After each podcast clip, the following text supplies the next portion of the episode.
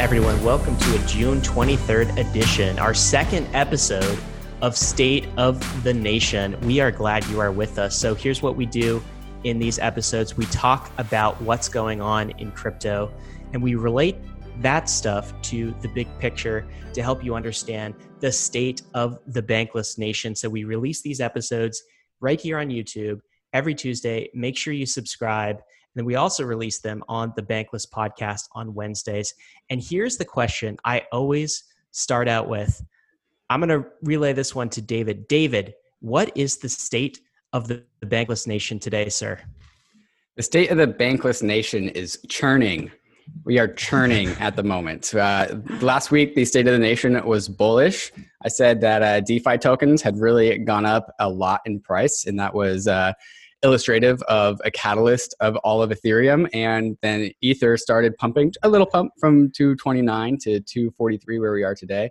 So I feel pretty validated about this one. So Dude, my, you totally my, called it. You, you, just nailed it. Like, cause, cause, um, I mean, comp tokens mm-hmm. did like after you after you said that after we gave the State of the Nation, they did like a, a, a three to to five x after that. Mm-hmm. After you said it was bullish, do you think State of the Nation had any effect on the comp pump David Hoffman? Oh, one to one, one to one. it wouldn't it wouldn't have happened otherwise. yeah, that, that was my thought too. Okay, so churning, like, so why are we churning?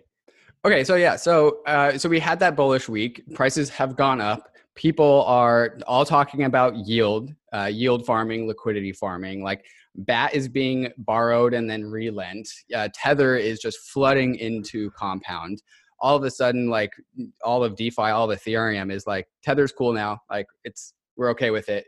Uh, it's got it's got it's real like it's here to stay. So like yeah. we're our our mental models are now integrating tether. Our mental We've models are now, yeah yeah it's it's yeah it's it's a real thing. Um uh and so like and so there's a lot of both both churn with like uh, asset prices but also churn with mental models like the comp governance token and the SAFG, the Simple Agreement for Future Governance, is like this brand new paradigm that we're all trying to integrate into our brains. There's a lot of change going on, uh, changes in the air. So things are churning.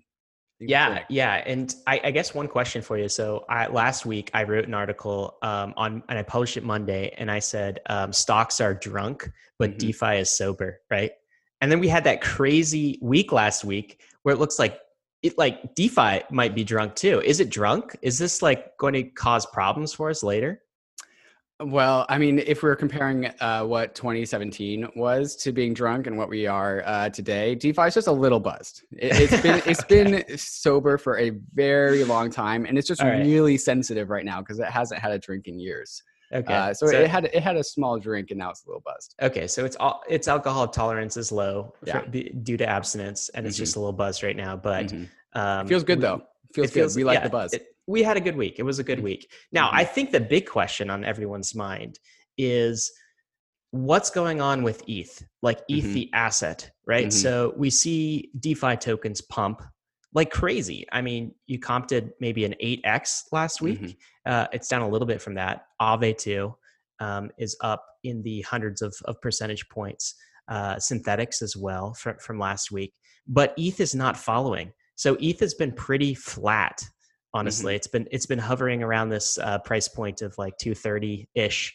Just mm-hmm. recently had a small bump, but we're talking mere percentage points um, that was different. Like in 2017, in the ICO wave, that was a killer use case, a killer app for Ethereum. It was decentralized funding of the protocol, and the price of ETH just went insane.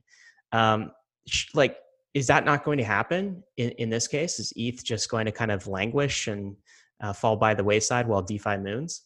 Right. So, like all these DeFi tokens, like Comp, like Aave, uh, and now even MKR, like the profits, uh, the cash flows generated by these systems are becoming less and less ETH denominated, right? So, like uh, there's cash flows coming from Tether, which is definitely not ETH denominated. There's cash flows from Dai, which is only limited ETH denominated, and we're, and we're seeing the backing of Dai become less and less ETH over time. So like the bears are saying like ETH is losing its like supremacy over yep. over DeFi tokens, and the, the value of Comp, the value of Aave. Uh, is and is coming from other cash flows, not just ETH denominated, and so like that that is something to integrate into our brains. Like the the ETH uh, isn't the one true uh, asset of Ethereum, right? Like there are other assets that the valuations of these DeFi tokens uh, gain their value from. We have to remember that like ever since basically now, very recently, like all of Ma- MakerDAO was ETH, all of Compound Collateral was ETH, and it was just because there weren't other assets on Ethereum, right? It was just a matter of just like what other assets are there on Ethereum other than ETH, uh, which was basically none. Uh, but at the same time, we've seen ETH in Compound absolutely skyrocket. We've seen ETH in DeFi just DeFi just suck up ETH, and so it's also sucking up other assets too but also ETH primarily is being sucked up by DeFi. And so like there's going to be this constant tug of war for a while between the bulls and bears saying like DeFi doesn't need ETH.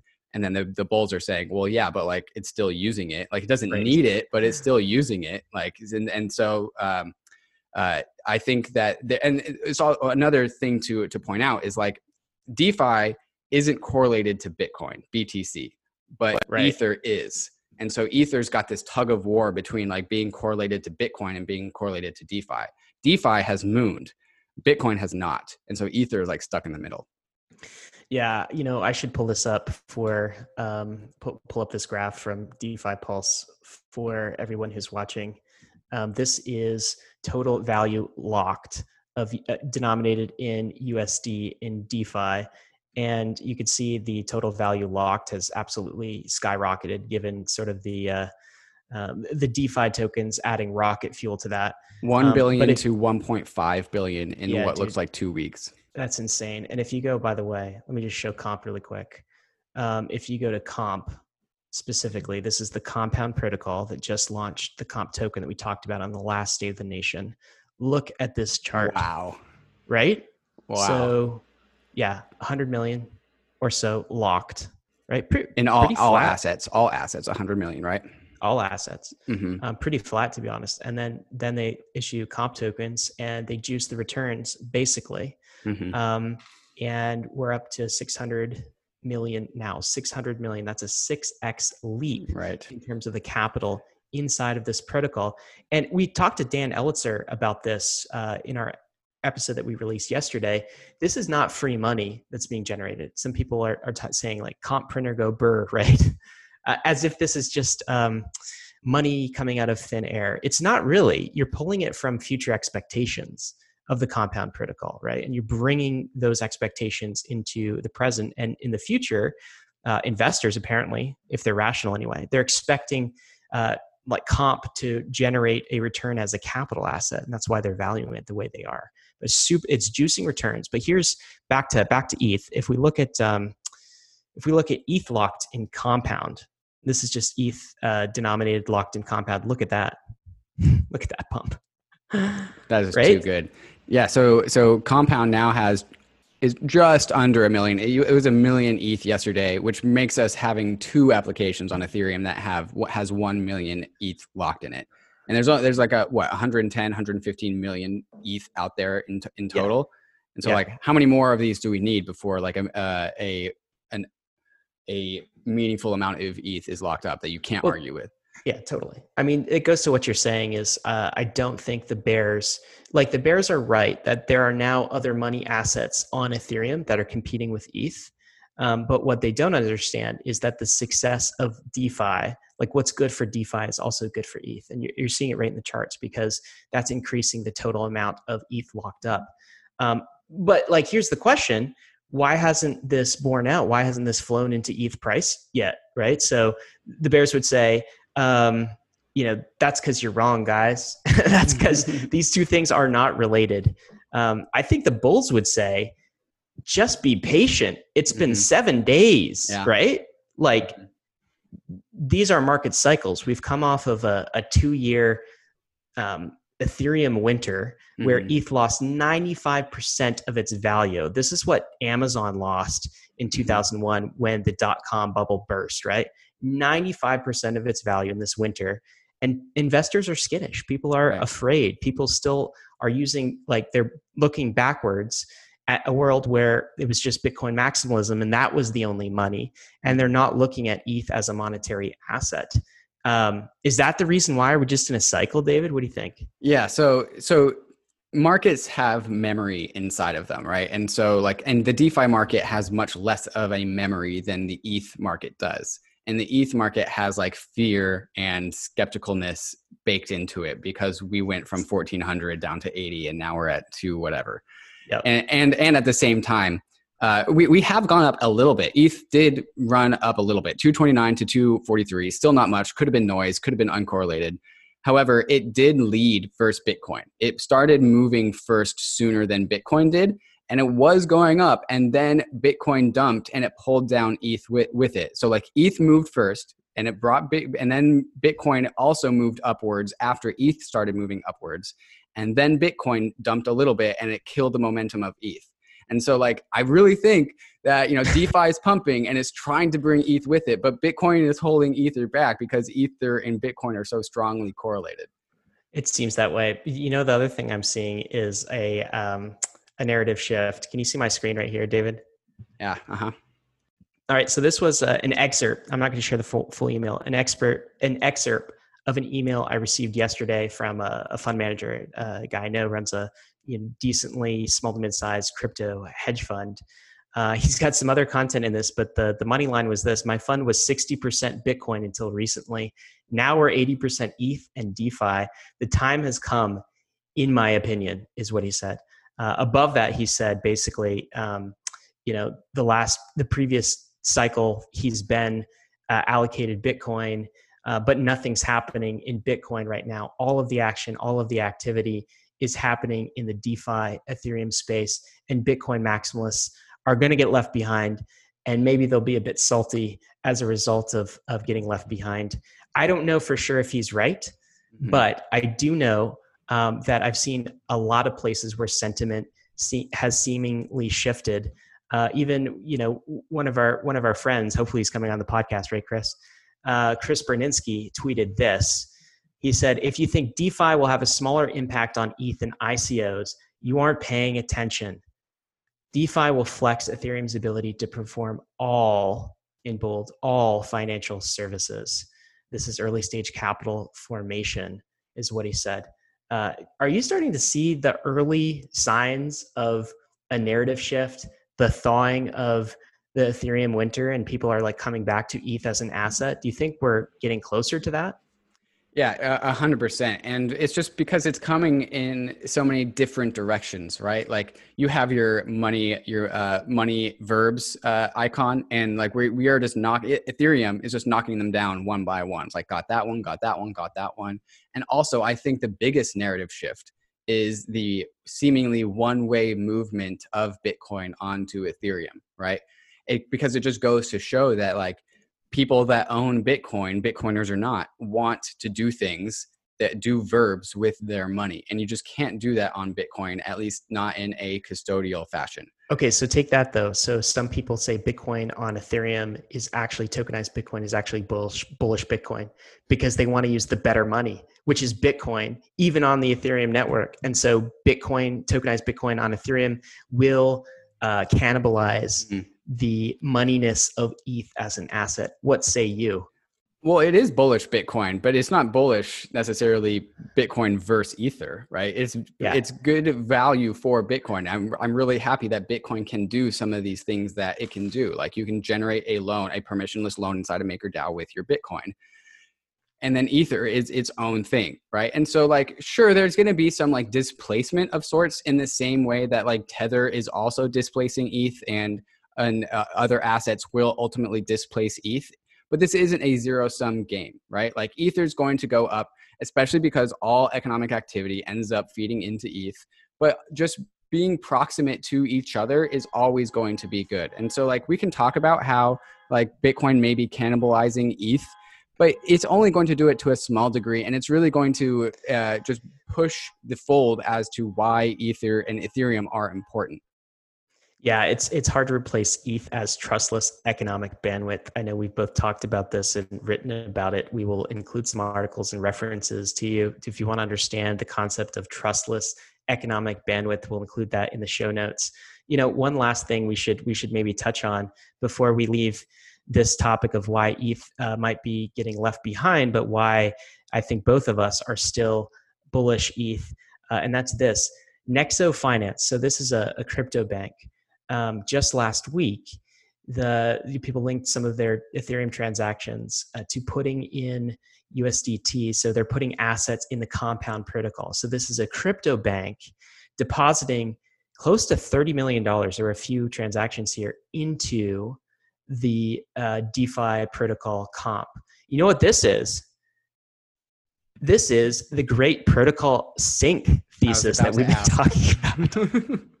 right? I mean, it is. I mean, we, we talked about in that episode we did on the protocol sink thesis, we, we said, look for signs of it.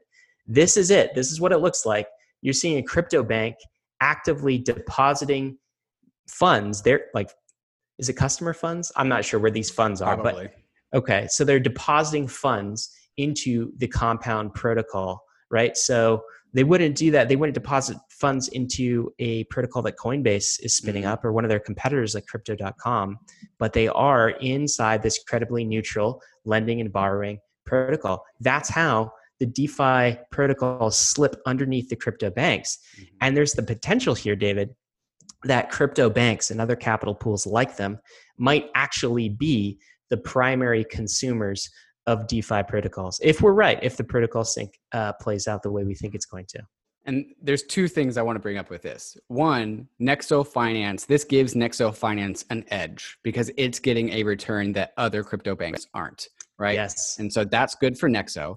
It's also making Compound a better protocol at the same time because the more capital and liquidity inside of Compound, the better, right? So this is mutually beneficial for, for both Nexo and Compound and it's going to start to force the hands of every other crypto bank because their Nexo has this edge that they also have uh, available to them, so they need to start using it.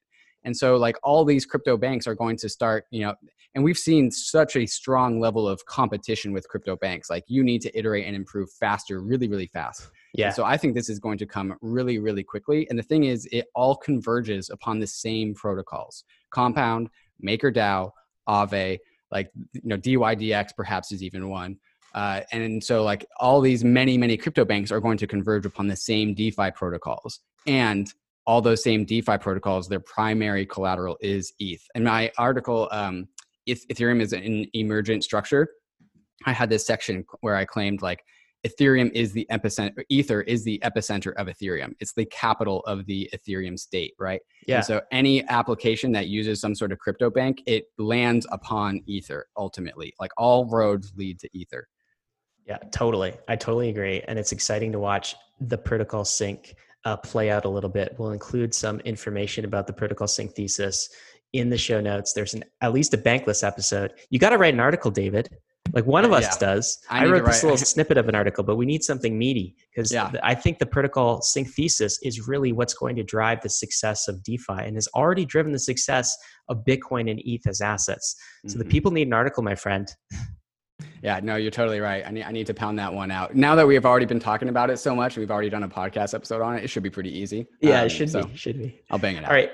Before we go any further, we want to talk about the sponsors that make this show possible. Uh, the first is Ramp. I'm really excited about Ramp because they are a crypto fiat gateway. So, the problem with a lot of uh, DeFi applications is that most users, you know, 99% of new users are not going to have ETH or crypto in their account. So they can't even complete uh, an Ethereum transaction. Ramp solves that in like five minutes. They can get crypto to a wallet.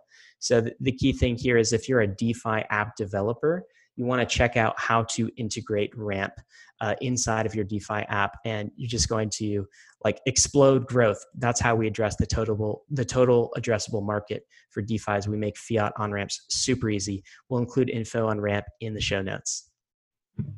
Part of the protocol sink thesis is that all these worldwide companies and businesses are going to ultimately use applications on Ethereum. And one way that this is playing out is through Monolith. Monolith uses the Visa network to generate uh, a payment network, but instead of using dollars in your bank account, it uses DAI in a smart contract wallet. So using that dense protocol DAI and MakerDAO and a smart contract wallet on Ethereum, you can top up your wallet with DAI and then go to your local coffee shop your local whatever, your local grocery store, swipe your Visa card and make a transaction that settles on Ethereum using DAI. So this is a great tool to live a bankless life, uh, to break up with your bank and still be able to access a normal life that is relatively indistinguishable from people that are perhaps not as far along in the bankless nation as you are. Are you, are you saying you, we should break up with our banks but not be weirdos, right? Break up with your banks, but still be a normal person. Yeah, uh-huh. don't you don't necessarily have That's to be goal. a complete revolutionary. Yeah, uh, so you can pr- check them out at monolith.xyz to get your bankless Visa card today. Yeah, definitely. We are very practical on the bankless revolution. I, you know, b- breaking up with your bank is a, is a process. It's it's less like a, a clean breakup and more like growing apart. Is is how I think about it. Um, you start using your bank account less and less and networks like ethereum become more and more valuable uh, for you. That's the journey we're on. It's been true in, in i think uh, our daily living. So we expect it to be true in the in the future. But speaking of bull markets uh, you said churning right? Um, paypal and venmo there an article came out this week that paypal and venmo are getting ready to add a buy crypto feature. And i got to think they're certainly going to enable buying bitcoin right? Because mm-hmm. square did that but hmm. Ether can't be far far behind because it is also the only crypto asset that is CFTC deemed. They're an important regulatory body in the U.S. They're they've deemed them a, a commodity. No other asset has that distinction. Um, what do you think this is going to do once this is added? Are we going to are we going to see like more people onboarded? Are your neighbors and fr- friends and family and start asking you about like how they buy uh, Ripple? I hope not. God, if they if they list Ripple, I will throw a fit. Um, so God. Th- this is just part of the the normalization of of crypto, right? Uh, Bitcoiners would call this hyper Bitcoinization, and if they if PayPal only added Bitcoin, that would probably fit well in, into that narrative. Uh, however, uh, the reason why Cash App only has Bitcoin is because Cash is run by Jack Dorsey, and Jack Dorsey is very idealistic and and uh, holds Bitcoin uh, in a more supreme position than other assets. PayPal doesn't have such biases or leanings, right? They're they are primarily focused on generating revenue, and so they well, they're probably going to want to they're going to one up Square, right? So yeah, they're add more than Bitcoin. Yeah, they're going to have to force Square's hands too. So you're totally right. It's probably going to be Bitcoin and Ether, and then I bet a stable coin, probably USDC. It would be fantastic if they uh, did DAI, but DAI doesn't have the same volume as USDC. So I bet those are the three assets that are coming. And like I bet right at the gate, this doesn't really do much. Um, it it just, but again, it it forces the normalization of crypto, and this is part of the settlement, uh, the protocol sink thesis, right? Like all companies, like legacy or not, will ultimately use crypto because crypto in itself, regardless of the apps on in crypto, crypto is a dense protocol and so they're going to it's going to find its way into uh, banks like PayPal or banks like you know Wells Fargo or whatever. And so this is that playing out. And PayPal, every every single person, not every single person, but like a lot of people have a PayPal account, especially millennials, right? Especially young people. And it's also in Venmo. Like it's also going to be an app on your phone that you already have KYC'd with. You've already submitted your ID. Be wary of that, by the way. Uh, and it's already going to be a tool that you have to instantly buy crypto and send it into the Ethereum economy. Yeah, I think this is really important. I mean, so um, this is how millennials and and certainly Gen Z pays for things, right? Like we, you know, we're even like beyond PayPal. It's just Venmo. Uh, you know, if you're buying, selling anything from anybody who's under the age of like 35, it's going to be on on Venmo and providing a gateway an in-app gateway to purchase crypto is really important i think for this generation to get into it. I um, i saw this tweet uh, earlier this week about millennials having basically no money right uh, in, ter- in terms of wealth as compared to previous generations. So if you compare boomers to millennials boomers at the age of 29 or 39 and now like you have to remember the oldest millennial now is 39 which is like crazy to me. Wow but uh, boomers had 21% uh, share of the wealth when mm-hmm. they were 39 when the first boomer hit 39 millennials have 3% mm hmm of the total us wealth mm-hmm. now that they're at the age 39 so this generation the millennial generation is not doing better from a wealth perspective than our parents were and to me I think we make the mistake a little bit as uh, like millennials in looking for the nation state to solve all of these things mm-hmm.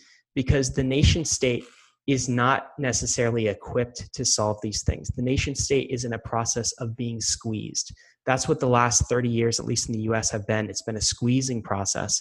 And right now, with all the money printing you're seeing, it's a squeezing process of the US dollar as reserve currency status, something that the US essentially has uh, worked for over generations. Um, it's being squeezed out right now. I think the big opportunities for millennials are actually going to be in these digital nation states, as we call mm-hmm. them, like Ethereum and Bitcoin. So having a gateway to those digital nations in apps that are easy to use and that we already use is pretty important, at least to me. And I, I do think these younger generations will be all about that. And I hope they are. And we've already seen the demand for this sort of activity from millennials, right? From the Robinhood rally, right? People are taking their $1,200 like COVID check, their Trump bucks, throwing it right into Robinhood and buying Hertz as it goes bankrupt because they they know that these this sort of like GDP growth that came from to the boomers is not coming to them, right? Yep. I think I uh, in a similar stat, like GDP growth uh, during the boomers when they were from like 20 to 35 was like 34 percent, and millennials it's been 11 percent, and so we have seen one third of the growth in GDP in our best years, in our best professional years, uh, than than boomers have, right? And so what's what's that's doing is like millennials are like like well you know fuck it. Like if I, i'm not to get a i'm not to get a high paying job and so because robots are to automate my job away so i'm throwing all my money into robinhood because this is a, like this gambling app so I, at least i have some chance of like generating some sort of wealth for myself and like and so that's be- and that's because there's risk there. And there's also risk in defi. There's also risk in crypto. There's also risk in ethereum. And so I think this is just and but this is like real risk, not just fake Hertz is going to the moon because they're going bankrupt risk. Like this is real like value like measurable. There's no risk. there's no Fed backing up crypto, right? There's no, there's no bailouts coming yeah, for us. Uh-huh, right. Nope. Wild so West. like millennials have this risk appetite, right? Because they need they are looking for greener pastures. And in my mind, there is no greener pasture than than crypto, especially DeFi, especially decentralized finance. Well, because Ethereum, you've said it before, Ethereum is an entire economy, right? It really is. It's like going out west and settling, right? And people on the East Coast who were comfortable in their positions and secure and fine with the status quo, those weren't the ones traveling west in search of golden opportunity. Um, it was it was the people who are looking for another chance, looking for an opportunity outside of the existing constructs of the system. Uh, and that's really where I do think the opportunity is there. It's not GDP growth in the US, it's GDP growth in the Ethereum economy. Right. Uh, also, to add on to that to that metaphor, like people went west to escape the tyranny of the state. Like they yeah, wanted to be free. True. That was also a real thing. Yeah. And so that is a direct one to one comparison. Yeah, that's why we, I love that analogy. Um, David, before we go any further, we should talk again about uh, our sponsors. So I'm, I'm super excited about uh, Multis. So they've decided to sponsor Bankless on the show, and they are really providing a bankless business account. So uh, they've released a new edition of their application. This is like a bank user interface, but underneath it's all Ethereum and DeFi protocols.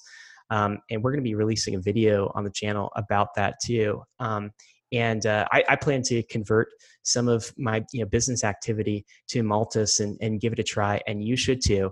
It is like a bankless bank account where you can operate your entire business on DeFi, on Ethereum. Super powerful stuff. We'll include more info in the show notes for you to check out.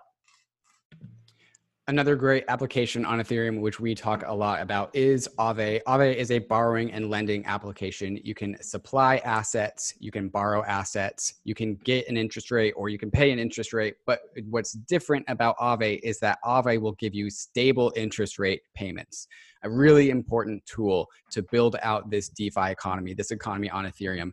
If you are pulling out a loan, you need to have some assurances that the interest rate on that loan isn't going to jump up to like 20% or something crazy, which we have seen before in DeFi. So you can get that sort of stability and long term thinking using Aave. They also have A tokens, which are representations of the assets deposited in their protocol, which has the interest baked into the tokens. So you can use those to transact while also uh, receiving interest rates, interest payments at the same time. Check them out. They're a fantastic protocol. Check them out at aave.com. David, one more thing we should we should talk about, and we, we we're trying to keep the show a, a little bit. Uh, we we tend to go on for a while, so we've got excited, one more man. topic. We're excited. We're excited about this stuff, guys. So you got to forgive us. We're going to try to keep this to thirty-ish minutes, but I think we might be close to that now. anyway, um, let's talk about gas. Mm-hmm. All right, mm-hmm. so gas prices are too damn high. You you agree or disagree? Like here's the gas price right now. I'm sharing it. This is ETH gas station, fantastic site. So again, uh, ETH uh, gas is required for every Ethereum transaction and mm-hmm. gas prices go up and down. Right now, they're fairly expensive. I remember time not long ago when it cost two Gwei to send a mm-hmm. transaction. Yeah. Now it's 46. It's been like 46 to 70 for a while. Is this a good thing or a bad thing for Ethereum? So I, I think actually the the very the very correct answer is it is a thing. Uh, and so it is both good and You're bad. dodging the question. it is both good and bad. And to what degree it is good also generates some equal and opposite amount of badness. And so here's what I mean okay. by this. The high gas prices on Ethereum represent or correlated to the potential returns that you can get on Ethereum, right? If there are high returns on Ethereum, there's going to be high economic activity and there's going to be high demand for block space. Also, fees are good for the long term health of the network. In this new digital nation world, fees represent taxes and they are and the taxes are the thing that fund the economy right? They they prevent they secure the ethereum economy. So when we see high gas fees we can we can safely rest assured that like ethereum the ethereum economy is going to exist a long a long time into the future because that's where revenue for security comes from. At the same time it's bad right? Because uh, you know high fees price people out and this is the main concern that like the ethereum side of things has versus the bitcoin side of things right if we have an inflexible block space and, and extremely flexible block space demand, what you get is really high fees. And it ultimately forces the small guy out and uh, only allows the large capital holders in who can afford those fees. So that's bad. We don't want that. And that's why Ethereum has always committed to scale. Uh, and so like it, there's there's it's pros and cons. There's pros and cons. It's good and bad, as you say. It does seem to be the case. Look, there's always going to be limits to the amount of block space available. It's a scarce commodity, right? And it does, we talked about this with Nick Carter. It does seem like high density economic transactions. By that, I mean like the big ones, the high value ones, are going to be the ones that are prioritized because those transactions are the only ones that will essentially be able to afford these kinds of fees. And the lower value transactions will move to layer twos, to side chains, maybe even to crypto banks. So even though Ethereum is scaling, there's still a limit to the amount of transaction space in the Ethereum network, and there always will be, right? Absolutely. Yeah. But I would say, like, if you force me into a corner and made me answer this question, I would say it's a good thing because the alternative is okay. having like one Gwei fees or two Gwei fees. And that makes us look like a ghost chain. And so, like at the end of the day, we do have to do this deal with the devil and ask for high fees because that means our chain is useful. That means our chain is in demand, and I would there's prefer lot, that to to low fees. There's a lot of ghost chains out there, a lot of ghost cities. In fact, almost all of them are. Go look at the transaction fees. We'll, we'll put this in the show notes. Go look at the transaction fees of Dash or Ethereum Classic or Bitcoin Cash or XRP. It's nothing. like like if you're looking at this chart, this is okay. So this chart is Bitcoin in red and Ether in purple, right? These are the, the uh, mm-hmm. daily transaction fee revenue, okay? So let, let me just click in XRP. Let's see. XRP. Way down here. And this is a log scale graph, right? So 95 yeah. 95 bucks a day, baby. 95 is, smackers for the whole. XRP network. That's how much they're making in transaction fees. I don't even know who's paying that, but it seems overpriced. But Um, Ether now is five 540k per day. And over the past two weeks, 14 mm-hmm. days, it's actually been higher than Bitcoin. So Bitcoin right now is 382. Yeah, okay. This is the highest it's ever been over Bitcoin for this long amount of time. Oh, the last time it was was in 2018, the last 14 day window. But if it goes another week, it probably will be the longest time mm-hmm. transaction fees on Ether. Like so what that means is block space on Ethereum is more valuable currently than block mm-hmm. space on Bitcoin. Right. Like that's what that means. It doesn't right. mean the asset is more valuable, right? Bitcoin mm-hmm. is Bitcoin, the asset is worth more than Ether, the asset, but it does mean the Ethereum block space is worth more. Right. Which is let's do some let's do some ETH killers. Will you click in ADA and uh, BNB? Are, are you just trying to embarrass these guys, dude? A little bit. Like they're never going to sponsor us now. Oh no! Oh wow! oh look, uh, Cardano is uh, beating Litecoin. Hey, Cardano flip into Litecoin. All right, and let's do BNB right below ADA. Wait, what is B? Oh, Binance. Binance chain. Well, this is uh, this is uh, you know, the whole Binance Casino. It's got that going for it. Oh, they have, they have over a thousand. Yeah, Binance has over a thousand dollars in in daily transaction fees. Right on, on the board. On the board. Yeah, I mean, we could we like Litecoin. Oh, don't do it to Litecoin. Oh, Litecoin. Yeah, brutality. it's. I mean, no one no one cares about no block. Like no one's willing to pay for block. And look, there was a time Look at this. There was a time when no one cared about Ethereum either. Mm-hmm. Right? Let's be honest. Look, uh, back 2016, no one cared. No one cared. Mm-hmm. And then they started to care because DeFi got its first use case, January mm-hmm. 2017. And then they really started to care. Right. And now mm-hmm. Ethereum block space has been consistently valuable up until right. about that time. And it's it's mm-hmm. seeing a resurgence in its value. So it's Absolutely. interesting to watch. We don't have time to talk about all of the implications. There's a whole discussion we could have, David, about like um, fixed issuance in your monetary policy mm-hmm. and how that is supplemented by transaction fees and how Bitcoin is essentially moving to a network that is all transaction fee, uh, you know, re- revenue driven from a security perspective. But we won't today because I think we're getting up to time.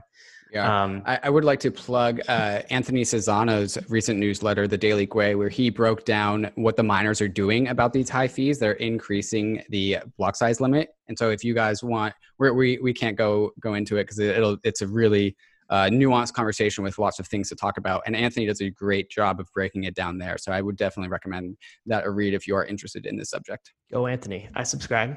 It's good. Subscribe. He he does it every day. Um, mm yeah so so check this out daily Gwei we'll put that as an action item other action items actually so as long as you're looking at things subscribing to things we released the bankless guide uh, on saturday the bankless guide is basically the best of the best that we have published so far in bankless on the newsletter. And it's you know created in a, in a format to help go through the goals the resources you need for the journey how to understand core concepts and the key skills and then lastly where to get help. So you got to check this out. Um, people have really loved it. And that would be another action item. David do you have any other action items in this uh in this churning state as, as, you, state. as you called it? Yeah. What else should uh, we do uh, I would definitely say the the easiest ones are subscribe to the YouTube, give us those likes. We are trying to get this bankless gospel onto the front page of the crypto YouTube, so that is really important. Also, if you have not subscribed to the podcast as well, where Ryan and I uh, just peel back the layers of the most complicated topics, as well as bring on some of the, the smartest guests in this crypto world. We have a fantastic lineup coming over the next month. So stay tuned for all of that. Bankless hitting some all time highs too, right? Oh, yeah. Uh, and we hit our 1000th YouTube subscriber. Just uh, got a notification of that. Oh, and uh, po- right podcast now? is fantastic. Yeah, this morning. Yeah, podca- podcast is going up too. So uh, thanks for all the support, guys. We really yeah. appreciate it. That's what makes State of the Nation do. possible. It's what makes me uh, think that we're on the cusp of a bull run because everyone wants to hear about all, all, the great craziness that's going on in Ethereum and DeFi. Absolutely. Guys, that's it. So we, we're coming at you every Tuesday, State of the Nation on YouTube. Um, give us feedback. Tell us what you like about the show. Tell us what you don't like. We're also pushing this out on the podcast on Wednesday. So if you prefer not to see our faces when we're talking, you can take a listen on Wednesdays. That's it from us. The state of the nation is churning. Thanks, guys.